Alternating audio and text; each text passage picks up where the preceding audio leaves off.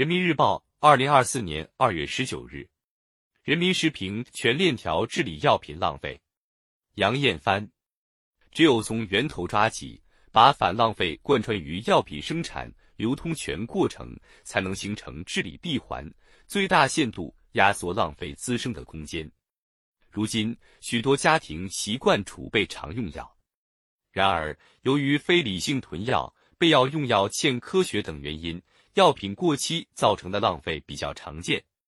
一项调查显示，我国约有百分之七十八点六的家庭备有小药箱，却有百分之八十以上的家庭没有定期清理药箱的习惯。全国一年因此产生的过期药品约一点五万吨。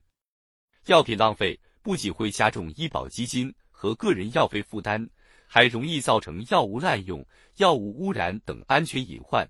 必须拿出更坚定的决心、更切实的举措。及时加以遏制。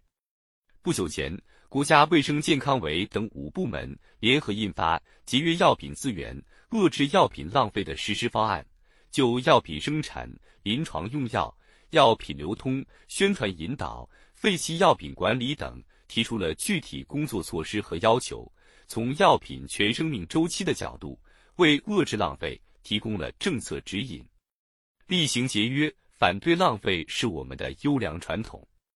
近年来，许多地方都在积极探索遏制药品浪费的有效办法。比如，浙江宁波市在保障质量安全的前提下，鼓励对部分药品推行拆零销售，从源头减少浪费。上海市升级相关数字化服务平台，组织执业药师等以公益服务方式开展轮值，提供在线药学服务。及时解答市民买药用药疑问，减少末端浪费。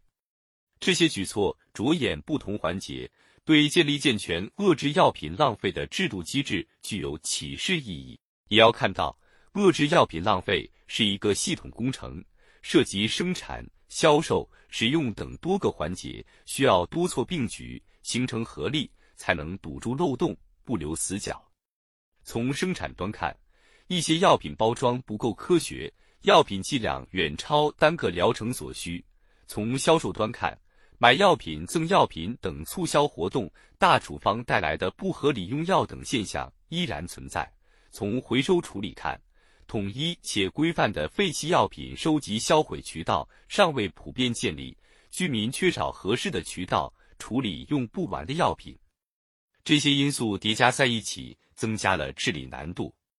只有从源头抓起，把反浪费贯穿于药品生产、流通全过程，才能形成治理闭环，最大限度压缩浪费滋生的空间。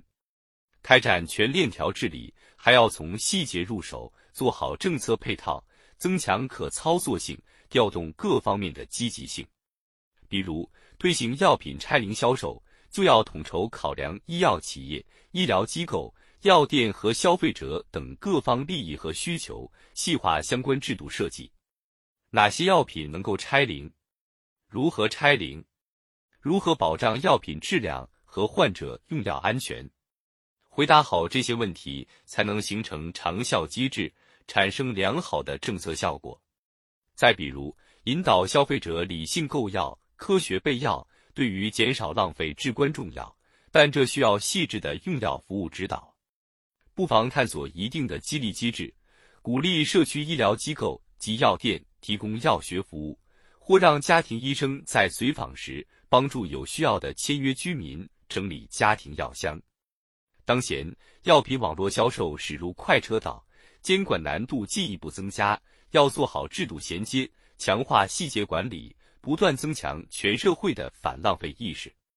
我国是世界工业医药大国，产业链完整。医药产品品种数量、生产能力位居全球前列，但依然要杜绝浪费，提高药物的使用率。这对改善生态环境、更好维护人民健康具有重要意义。强化全链条治理的意识，一个一个环节抓，久久为功，我们一定能更好保障群众合理用药需求，同时最大限度减少浪费。